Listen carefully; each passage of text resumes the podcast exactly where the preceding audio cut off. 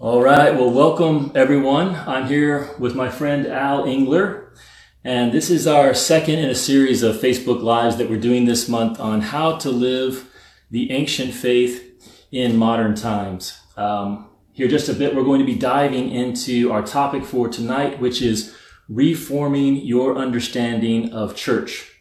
Why that's important and how you can get started doing that. But before we do that, both Al and I are going to share this broadcast over on our personal Facebook pages. So give us just a minute to do that. That'll help more people see this video and join us if they want to do that. All right. Well, if you're new here and we haven't met, my name is Andrew Stroud and I'm the project lead at Into the Harvest.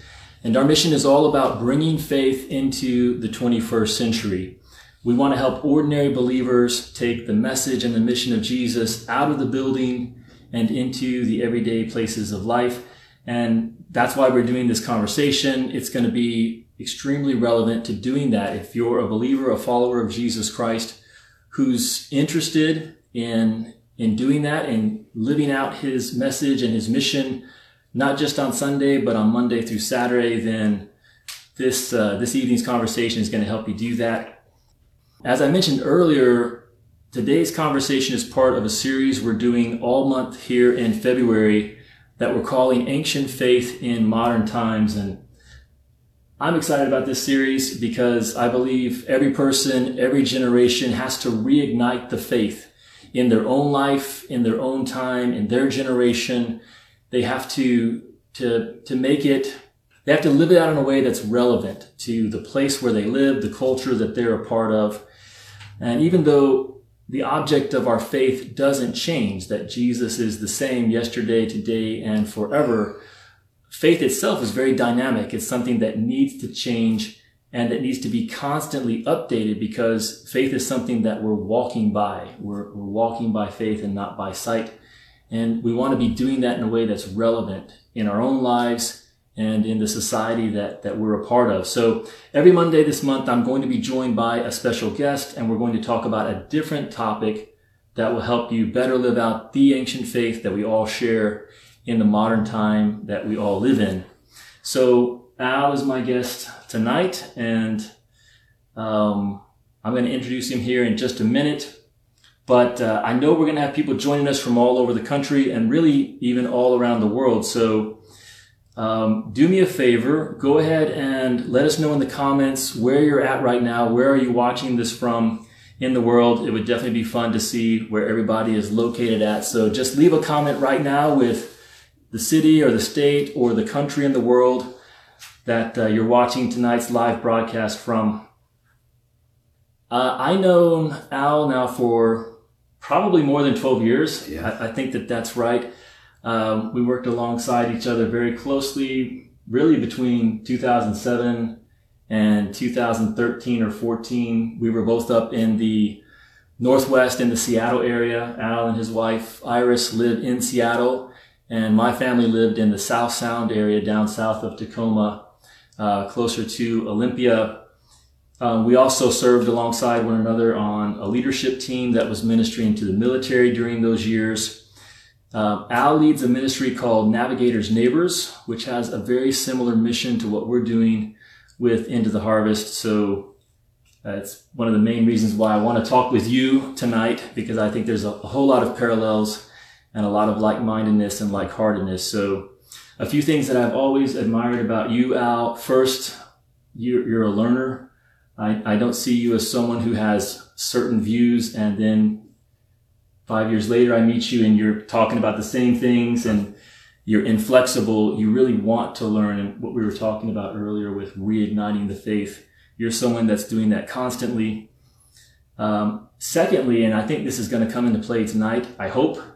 Uh, I think you're someone who can take big themes and big ideas and do a great job of breaking them down and explaining them so that they can be lived out in very practical ways, which is kind of what we want to do tonight. We want to take these big truths about church and then we want to break them down into practical steps that we can take to live them out.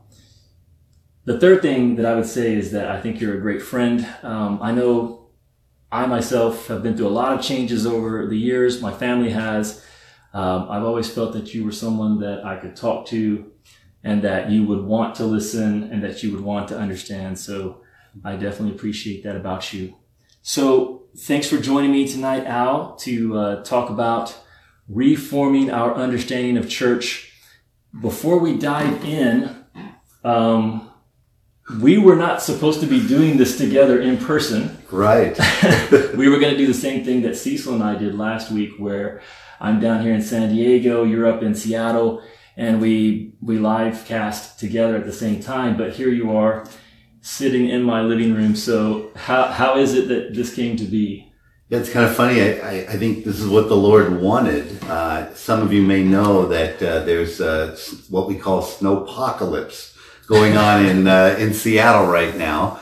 We were in Albuquerque this weekend conducting a seminar on how to love your neighbor better, and uh, then we could not get out uh, to Seattle, so we were diverted to San Diego.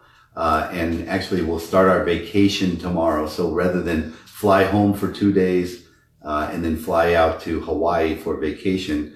Uh, Alaska Airlines work things so that we actually fly to Hawaii from here in San Diego. Now, the interesting thing is we will have a suitcase full of flannel shirts and uh, warm clothing that we're taking to Hawaii that uh, I'm not quite sure what we'll do. I'll cut off some jeans, I guess, or something. Oh, but yeah, th- what a treat to be able to just get these little bit of time with you and I didn't have to mess with all the tech that you were teaching me how to how to do this. Just just sit here on your couch. Kind of nice. So I've got this mental picture of you in a pair of jorts, sitting on a beach. Yeah. With a flannel shirt, maybe, maybe the sleeves cut off. If this happens, I want photos. yeah, you give me ideas. No, it's really cool. Al, I can't remember if it was yesterday or the day before, uh, sent me a text and then we jumped on a phone call and he told me, "Hey, I'm actually going to be over in San Diego tomorrow." So um, this is exciting, man. I'm really glad that you're joining us and that we're able to do it in the flesh, face to face. This topic of reforming our understanding of church. Again, we want to talk about why is that important to do, and then how can we begin doing it. But I wonder if you could take us back just to your own story what was your experience with church growing up and, and how did that shape your understanding of church um, throughout the years and even now into your, your work with Navigators Neighbors? Yeah, uh, well, I, I really had never uh, attended a church service or been in a church that I can remember growing up at all. And uh, I joined the army when I was 17 and, and spent uh, about four years in. And on my second tour in Germany, I met a, a person who was a follower of Jesus and whose life actually caused me to consider the claims of Christ and who took me through the scripture and, and basically led me into a personal relationship with Christ and poured his life into me. And so, uh, I don't know why, but he didn't even talk to me about going to chapel, uh, until uh, he had discipled me for a while. So I think the first time I went to a worship service, I probably already had memorized maybe 20 verses and uh, was having quiet time every day and was reading my Bible and kind of thought all believers did those things. And it was actually quite eye opening. Uh, I, I went into this chapel service and had, uh, you know, kind of was growing in a pretty strong, vibrant relationship with the Lord but I had never sung out of a hymnal. I saw these guys standing up and sitting down and I didn't know how they knew when to do that. And it was just very unusual for me. Uh, but that was really my introduction. And then we, we've spent a number of years overseas. So, uh, being part of a kind of a traditional, uh, type of church has not been a significant part of my, of my life. Now, I think the advantage of that is it causes me to look through kind of different eyes uh, not to say I've never been to a church service or those types of things, but but I do see it probably differently because I don't have that strong background. It, I came to it later in life, and somewhat after I after I was already following Jesus for a time. Yeah, well, we'll we'll loop back to something you said there about you had never been in that that setting the, the church service, the gathering. Yes. And uh, something that I definitely want to, to dive into, which we will, is understanding church beyond the gathering. Right. Um, many of us um, can struggle with that. When we think of church, we think of something that's happening on Sunday um, at a certain place, at a certain time that looks a certain way.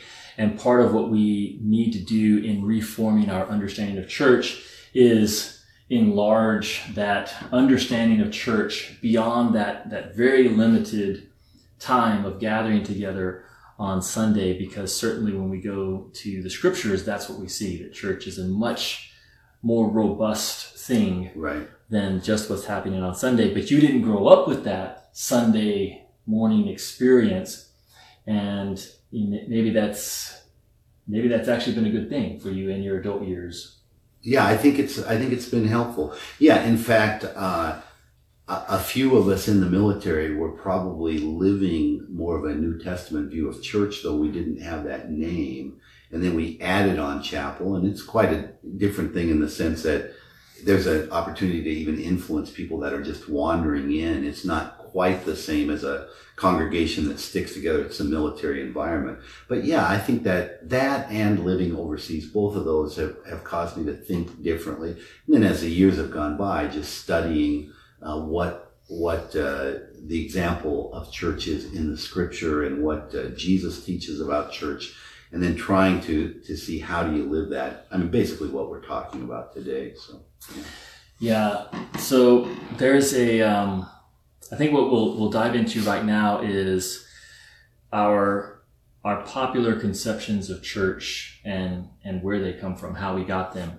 All of us are are captive of we're captives of the moment. We're we're captives of the the time and the place where we're born, and we, we kind of grow up within um, a certain culture, within a certain society, and there are a lot of things that are are just unquestioned. We, we there are a lot of assumptions we bring with us into different aspects of life.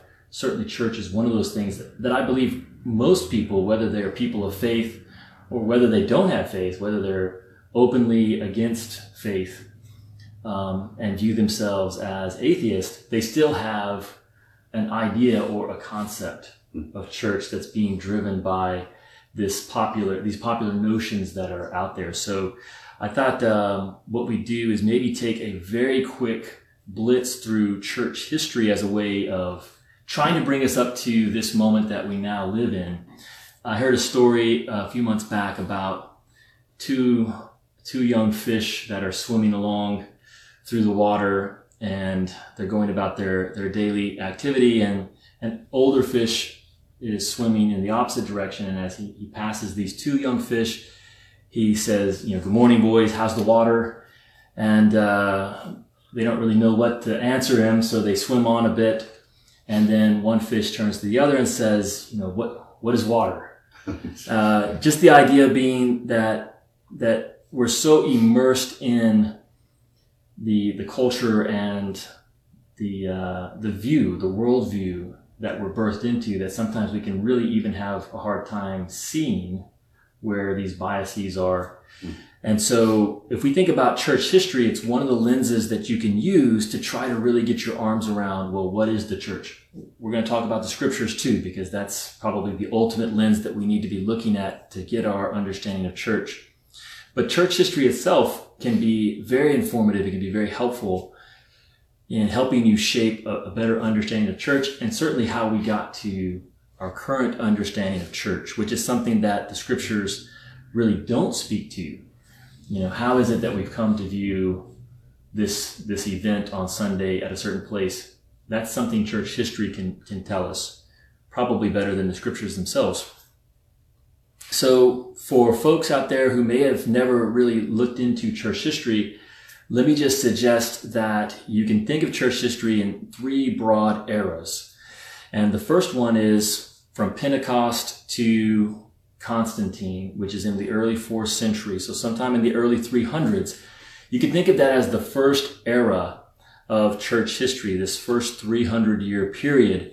And you could really think of this as the Wild West days of the church. So the apostles, they go out from Jerusalem in all directions and they're sharing the message about Jesus. They're bearing witness uh, about him and his life and his resurrection. And churches are being formed as people come to faith. And because it's so decentralized, there's a lot of variation from place to place in terms of doctrine, in terms of practice, um, in terms of uh, recognized leadership, especially after the apostles pass off the stage of history and you've got the next generation of church leaders. But even towards the end of that 300 year era, um, the church has begun to consolidate and uh, some, some basic forms and practices are taking shape. But all of that really comes together after Emperor Constantine in the early 300s.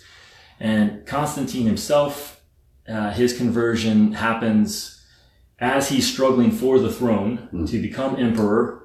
There's a, a funny story about how Constantine, as he approaches the river where he's going to cross over um, and do battle for the city of Rome, he sees a cross and then he he knows that that's his sign that Jesus is the Messiah and that he is the chosen emperor, that he's going to win this fight.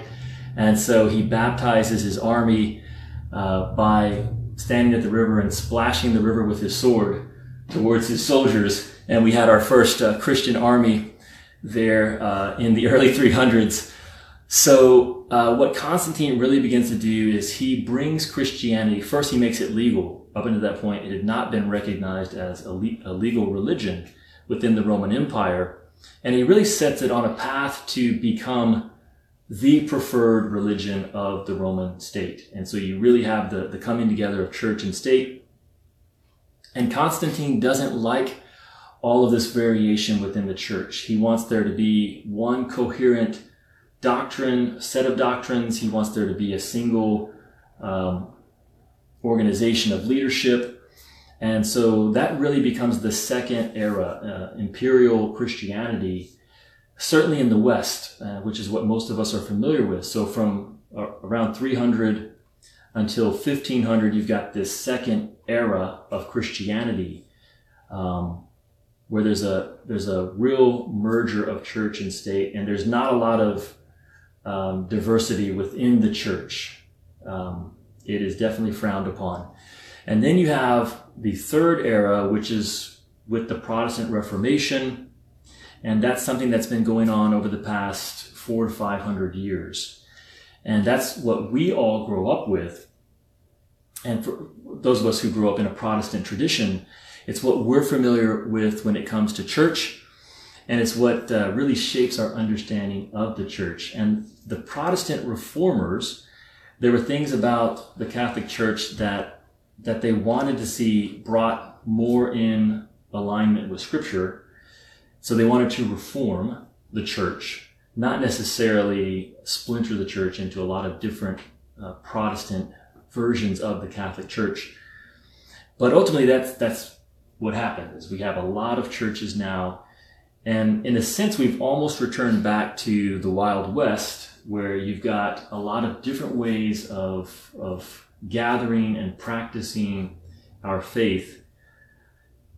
But in another sense, what the reformers started back in the 1500s, the 1600s, it, it, it stopped short of reforming a lot of the, the forms and the practices of church.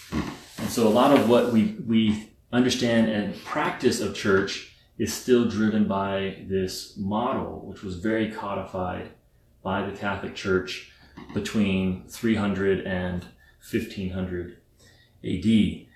And I would even suggest that I, I, think that we may well be at the beginning of a fourth era, that we have an opportunity right now, which is probably most similar to what those earliest Christians had in those first 300 years, because we have so much freedom to live out our faith and to gather uh, without opposition, either from the state or from an overpowering church, centralized church that is going to prevent you from doing that. Mm. Um, we're much closer to the first century now, I think, than than maybe we have been since 300 AD.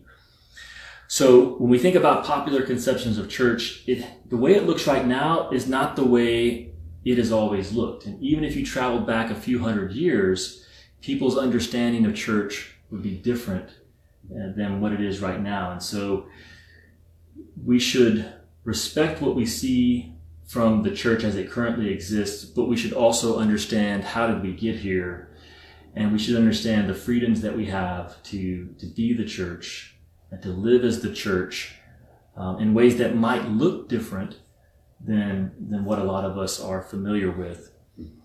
Um, so Al, I don't know, I know I was going to kind of share that, that quick cursory view of history. Anything that you want to no, I think you I think you covered it really well, and it's it is helpful to think about how we got here we can we can sometimes we'll read the word church in the scripture and it creates this picture in our mind that is really cultural and based on the time period we're in. So it's helpful to just reflect on that. And hopefully it does give us freedom to, to respond to what the Holy Spirit might be doing in our time, in our place. Well, this is going to play into, we wanted to start with this quick review of how did we get here because there are some modern forces that are coming to bear on those of us who are in the church, which continue to shape the way we understand and certainly the way that we practice church. And we talked about some of those this past week when we were talking on the phone, Al. So what are what are some of the things that you see, some of the forces that you see really shaping our understanding of pra- and practice of church here in the 21st century? Yeah, well, there are a few. I mean, one I've, I've thought about a lot lately is is just the topic of community. Mm-hmm. So both what what do the scriptures teach about community, but then where are we in terms of community? So a few things that I think most of us probably would would agree with, but that we maybe haven't lived into the implications. Uh, community is a is a human need. It's not just a Christian thing. When God created man, He created him created us for community, to be in community with one another. Uh, so if you're, I would say in our society, our culture, we're va- we've replaced a, a, community with an idol of privacy. Mm-hmm. So if you think about the more affluent you become, the more privacy you attempt to, to buy, and it leads to emptiness. And so, um, so it's helpful to me to look at what did Jesus do with community in his time, and I think the problem with the community in which Jesus lived was not the fragmentation that we have in our community. The problem back then was uh, there was a solid, strong community, but certain people were excluded from it. So you see, Jesus, uh, a lot of what he was doing was helping people who were excluded to be back included into the into the community. This is why, in my opinion, when he heals a leper, for example, he tells that person, go show yourself to the priest. Mm-hmm. Uh, Jesus had more authority than the priest, but the priest in that culture was the keeper of community, and this leper was outside. So Jesus is bringing them back in. Now that is not our problem today. So we can apply the principle, but our problem really is fragmentation. There, there almost is no sense of community. Our families are disintegrating. And where that hurts the advance of the gospel is that the gospel is designed to flow through relational connections. So it's almost like we've got these pipes through which the gospel ought to flow and they're broken. Hmm. Uh, so we don't, we don't have hmm. community. Now the second area besides community that, that these kind of play with each other is this thing that, uh, that is called consumerism. Hmm. And I would say consumerism is probably the strongest satanic uh, construct or stronghold in our society, at least in U.S. society today, and probably in Western Western society. Uh, so consumerism, one of the things it does is it divides us. So it works against community because the more you're divided, the more stuff you'll buy, the more services you'll pay for. Uh, if you know uh, people and are connected to people, you just don't, frankly, you just don't have to buy as much stuff in some ways it explains why uh, we've segmented even our, you know, whatever news you listen to or read. Oh, uh, yeah. uh, we're putting people in these tribes and playing them against one another uh, because uh, it feeds into into consumerism.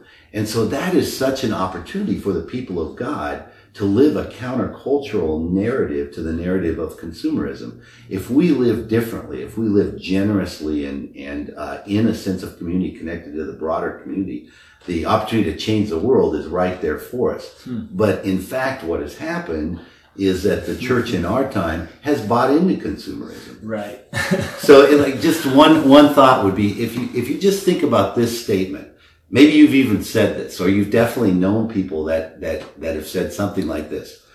Well, I go to this church because, or we go to this church because we really like the the worship. Right. So, just about every aspect of that sentence shows a misunderstanding of reality, church, community, and shows an infection of consumerism. Why is that? Well, first of all, a church, one of the things that really helps me with understanding church is replacing the word church with the word family. So you ought to just try that sometime. When you're going to use the word church, just try putting the word family in right. there and it should make sense. Right. So I go to family makes no sense whatsoever. Right. Uh, now, the question, for instance, how often does your family gather? Well, that makes grammatical sense, but that's probably not a question you you ask. Oh, you have a family? Well, how often do your family gather? Right. Now, families do gather, of course. Yeah. It's just not the main driver. So, so, uh, and then this idea that well, I go there because the worship speaks to me, or I like the worship. So that's a mentality of a consumer right. who's looking out on what religious goods and services are being offered. Right. Or, or, even like this pastor really, he teaches expositionally, and that's what I think is very important. I want to go to a church where the pastor is teaching the word. Teaching the word is a good thing, and yes. expository teaching is a great way to teach the word. Right. But if that is the driving factor that is determining what church you're going to go to, then maybe that's something you should take a step back. Um, I do want to go to family, and, and we're gonna we're gonna talk about church as family, but I, I, I want to stay just a little bit more on these two forces of fragmentation and consumerism. Yes. To me, these are that story about the fish swimming through the water. Right. That's the water. The, yeah. the, the, the forces of fragmentation that are bearing down on us in the church. Yes. They're much bigger than the church. So right. it's not just something that the church is dealing with. Society and, and our culture, definitely in the United States, um, is, is being radically affected by fragmentation. And so you, you come into your neighborhood, you pull into your driveway, you push the remote, the garage door opens, you pull in, you push the remote, the garage door closes. Um, many of us don't even know our neighbors. We don't talk to them. We right. don't interact with them. It's a picture of fragmentation. That's right. But it affects the church where many of us will drive past, we'll drive 10 miles past 20 church buildings right. um, to go to the church that we want to go to. And right. so there's a fragmentation happening there. And again, just like you said, consumerism um, I did not realize how recent a force that is. I mean, the rise of consumer goods is something that really took off in the 1910s, the 1920s. So these are in the his- eh, viewed from the lens of history. These are very new forces that societies are having to grapple with, and that we as the church we need to fight to understand that there's water around us that is influencing the way that that we go about our daily lives as the church. Yeah, and I would say if we could live a different uh, a different story in the midst of this, it's a little bit like the verse that says, uh, "Live as lights in the midst of a crooked and perverse generation." Right. So if it's a really dark situation, we don't even have to be that great at being lights. we can be just kind of mediocre lights, but you're great because it's so dark. And I think if we live this uh, not, uh, kind of a holistic life that's a little bit more localized, that's a little bit more connected, yeah. uh, it will stand out. But in fact, generally, what what I observe is that it, just about you know believer, non-believer, no matter where you are with your faith in the U.S., you're living a fragmented life. Right. And my experience is that most believers are living more fragmented lives because they, they take the normal fragmented life that everybody else lives and then they add religious stuff onto it. So in addition to all the fragmentation, they're running to this gym or they're going to this store, they're going, you know, back and forth. They also are picking these particular segments of the religious Yes. uh, landscape that they're going to be part of, Right. which further fragments their life. So Yeah, and that's why we, we want to talk about ordinary believers living out the faith in everyday places because I, I agree with you 100%. I think as Christians, we've allowed ourselves to become even more fragmented because this is just another right. subsegment of, of our lives. But I think that that's great. Uh, your your your practice of substituting the word family for church, I agree with that. Most of us would not say what time does family start or where do you go to family, but it really is the the number one way that church is described in the scriptures. And one thing that could be helpful for folks is so many times we're trying to define the church or we're trying to say that you need if, if you're the church then these things need to be present um, and you need to have these functions happening and what we're trying to do there is we're really trying to nail down a, a concrete definition of the church but the new testament it, it really doesn't define the church it, it goes to great lengths to describe it and the number one way that it describes church is as family. And this, this is so implicit that it's easy for us to miss. And so Jesus came and he made known to his disciples the Father. And he gave them the right to become children of God. And so we are in this relationship now with God because we belong to Christ. God is our Father. We are his sons and daughters. We're his children. Um, we are also brothers and sisters in Christ. Um, when you come to faith, it's described as birth. I mean, once you begin Yeah, to understand right. that, okay, um, church, if I can start reforming my understanding Yeah. away from place, event, and towards what does it mean to, to be part of this family of faith? And what would it look like to live out an integrated life with fellow members of of this family, then I think um, I think we're well on the way to reforming our understanding of, of church, which is going to actually help us live it out. So, um, do you have some other thoughts on? Yeah, I think I think the other thing I, there are kind of two truths that I think will get us back, and we've talked about this one, family, Yeah. which I think is huge.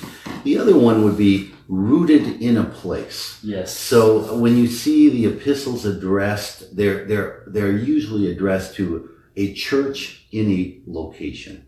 So it wasn't based on doctrinal beliefs or denominations, all those things that are part of our era. It was to the church, the family of God, in this place. Right. And so it just seems that, um, you know, going back to community is a human need. So all humans, regardless of where they are in the faith, they they need uh, they need community. But then God has put His people in particular locations, and in some ways, if they could connect with each other and with that broader community, boy, you'd have a beautiful picture of what the kingdom of God uh, could look like uh, on this earth.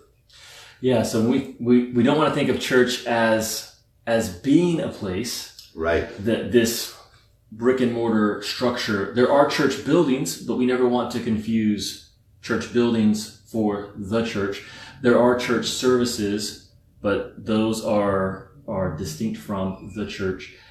But the church as a family needs to exist in a localized setting, and it was something as we were talking about um, this time together that that I really enjoyed is coming to this understanding that family is such a beautiful description of church because it can telescope to accommodate uh, just as we're all part of extended families that may, be scattered all around the country and the world.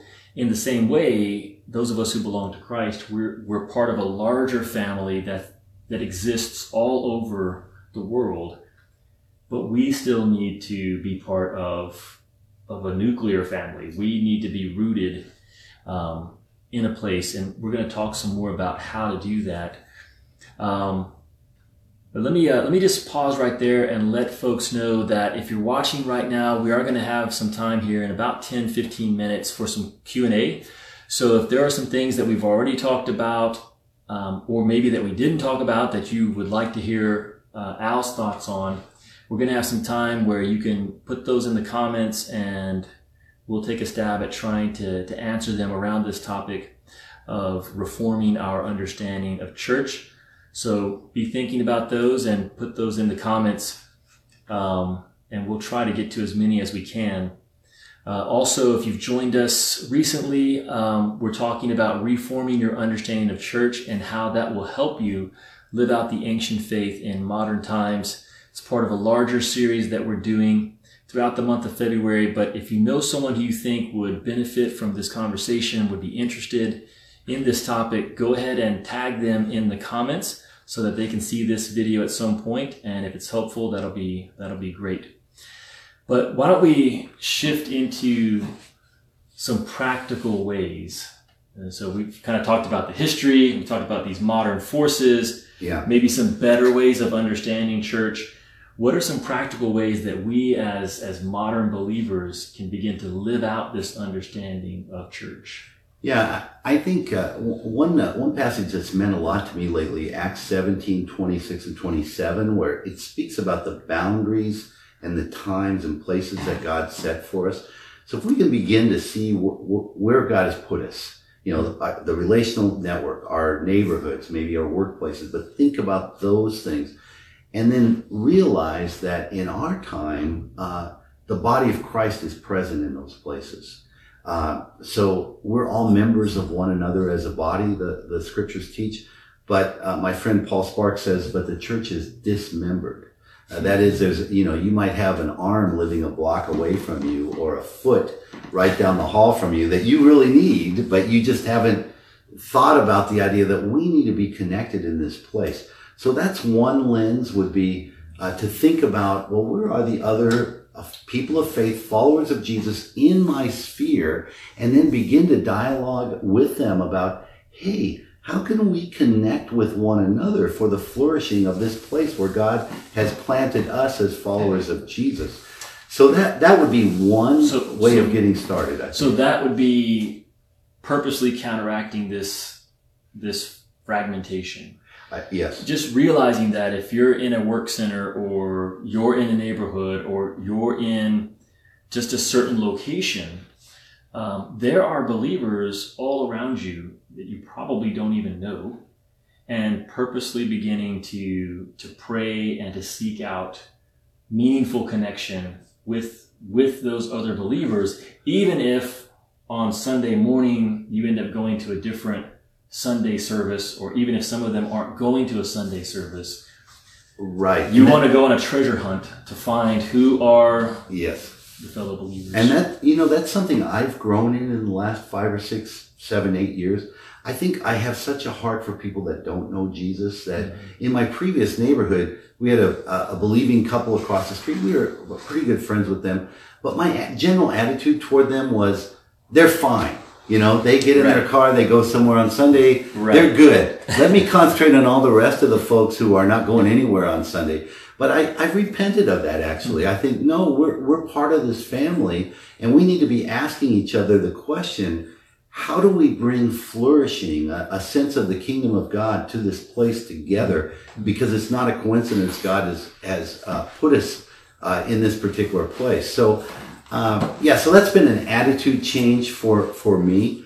Uh, I think the other thing that kind of relates to that is for us to do a bit more of an assessment on our gatherings and activities. So, I, you know, I hope you don't hear, and Andrew just said it. We're not saying don't go to a, a Sunday gathering or don't attend some kind of a Bible study or any kind of grouping together of the uh, of other people to help one another. But Hebrews 10 24 and 25, a very familiar verse that says, Hey, let us consider how to stimulate one another to love and good deeds, hmm. not forsaking assembling together. But the, the idea of the assembling together is to help each other live out this faith in the everyday, ordinary, day to day. So that, so really, in some ways, these gatherings, they're practice for life.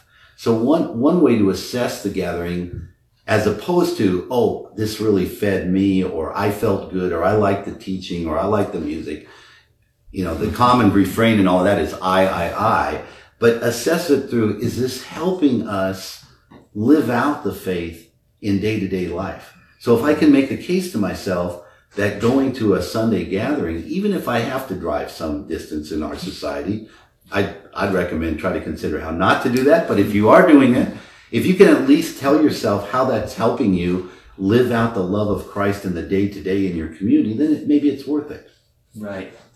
Or conversely, if if what's really driving it is what's going to better help me live out the faith right where I already am, then it may be a, it may be a reason to to approach it differently. The, the way that you're not only thinking about church, but the way you're trying to engage as a member of the Church of Jesus.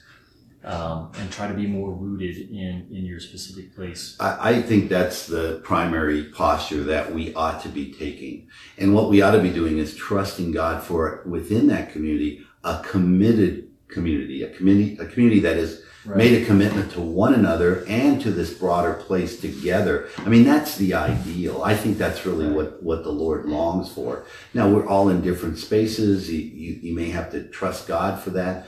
But I think a community that lives and, and is in proximity to one another, that gathers right. to really help one another, that's probably, it's what's needed in this, in yeah. this time. I really like that. So I, I, think that is one practical thing that I would like to encourage people when you think about finding a church. Um, what should be driving that? What I would what I would encourage you to have as as the driving question is who are the believers that the Lord wants me to be family with in this place? That we're going to live out our Christian faith together throughout the week in this place to represent Jesus and to share him with others.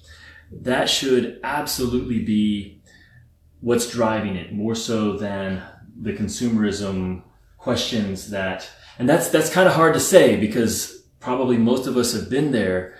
Um, and the people that the Lord may want you to be family with, um, may not always be fun to be around. So it may not always be uh, feeding what you want from church. But uh, the question should not just be which which Sunday service best fits with what I already believe and understand about scriptures and appeals to what I'm comfortable with and what I like in terms of the, the format and the music style.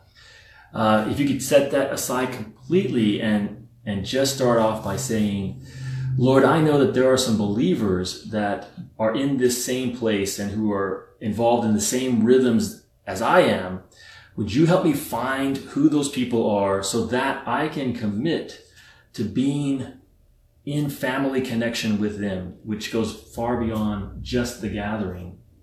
Um, but I would say that's absolutely a, a practical first step that people can take is define who is in your church family there's going to be a lot of other believers, even in your local city, but find the ones that the Lord wants you to be family with in your place and then begin committing yourself to them. Well, we're going to shift over to some Q&A and I'm going to bring this up on my, my laptop because it's a little hard to read what's on the, uh, the screen there. But if you have some questions based on what we've already covered in this on this topic of reforming your understanding of church. We would uh, we'd love to spend a few minutes trying to respond to those. We've got Al here for a few more minutes. We are gonna keep this live under an hour, so we've got about uh, ten minutes or so to answer questions if you guys have any. Would uh, would love to hear those from you guys.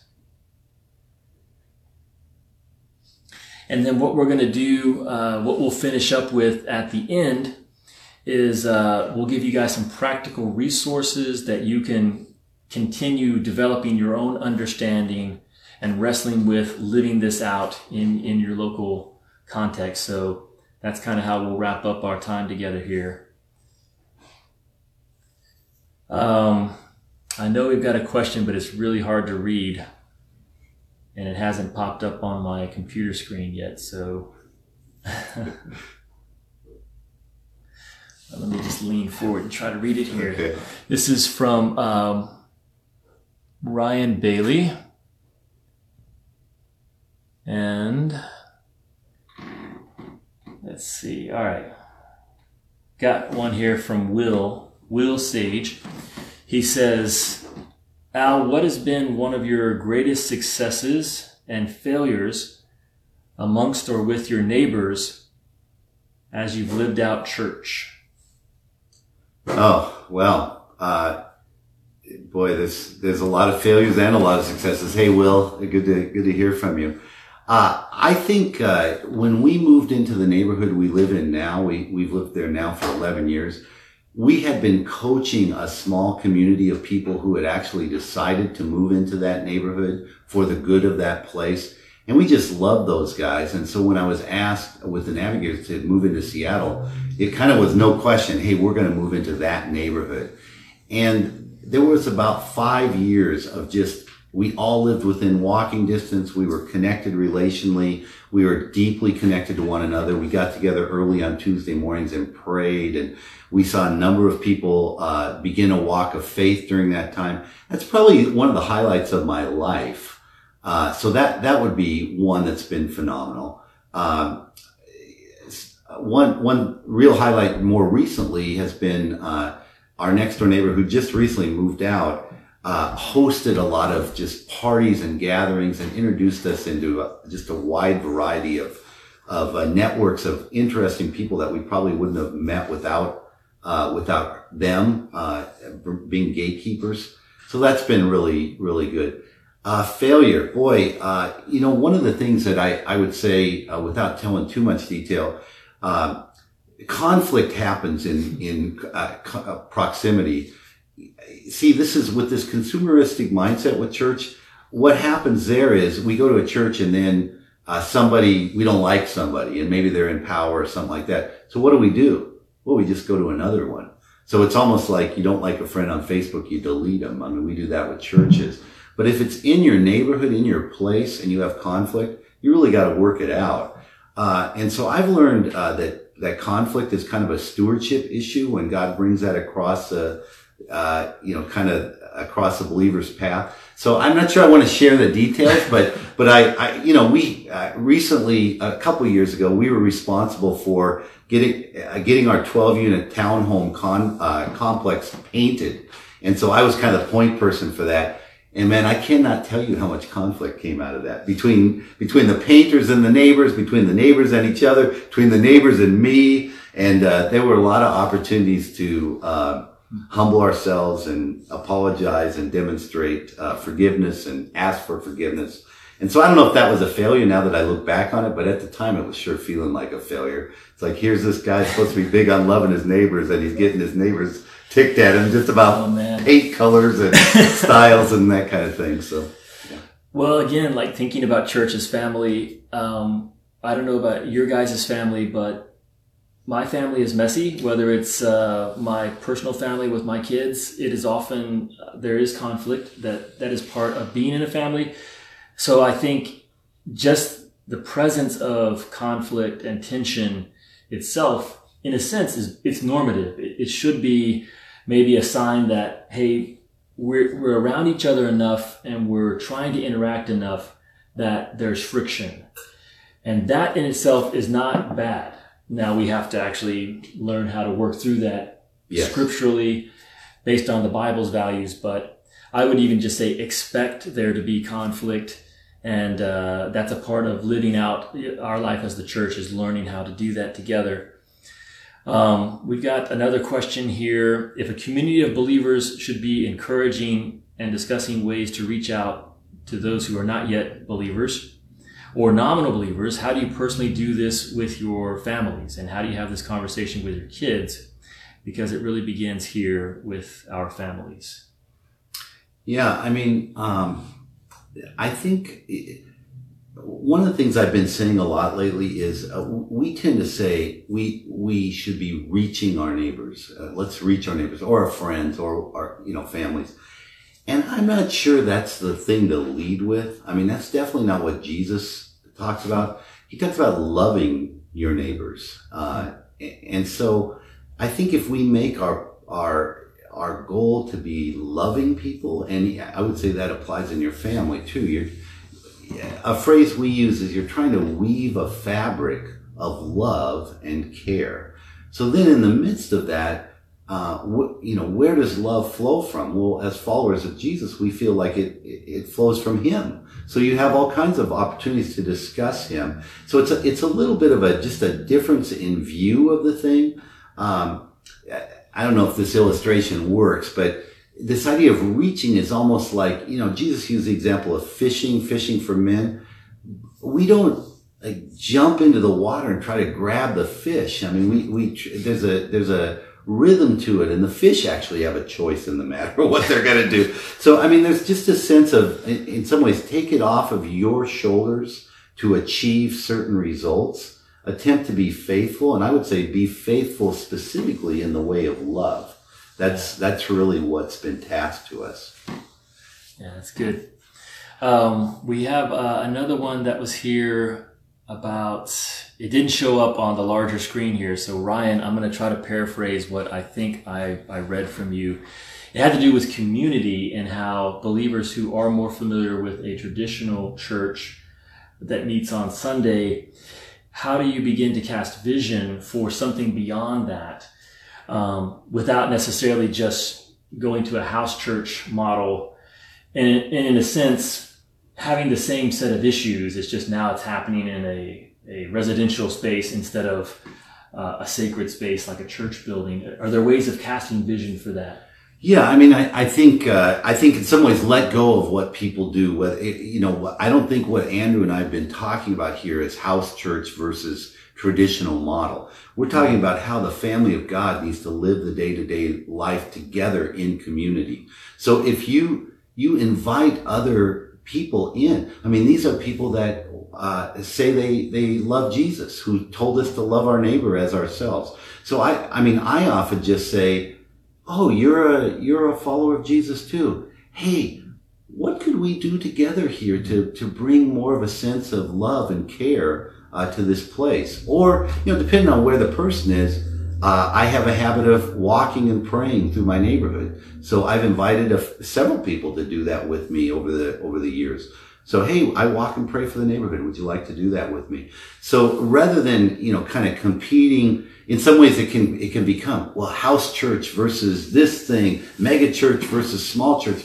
That's, that's not what we're talking about. We're talking about the, the people of God, the family of God linked together and working together, exercising their gifts and the way God's made them for the flourishing of this place. So kind of be invitational in that regard. And actually, I think if you, you know, kind of higher level of this, you can even invite people that are not yet of faith. You can be on the lookout for kingdom minded people who just are trying to do oh, yeah. good and, and collaborate with them as well. Yeah, and I think that there's more and more of those types of people in our society as as our society here in the West moves further and further away from from an open posture t- towards faith to one that is is less and less about that, and even perhaps more and more opposed to uh, that. Those people are still out there. People who are inclined towards faith, um, and so we're going to be able to find those people if we're praying and we're looking with eyes to see.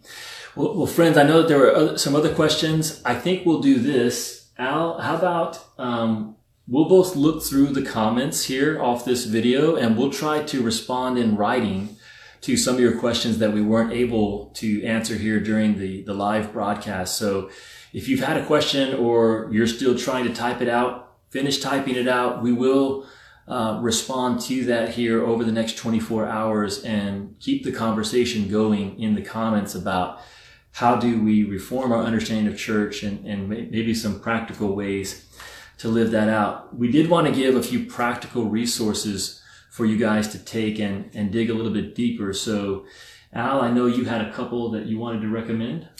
Yeah, I mean, a book I would recommend is called The New Parish. Uh, it's by Tim Soerens, Paul Sparks, and Dwight Friesen. These are three people that live in the Seattle area. I know at least two of them really well. I know all three of them.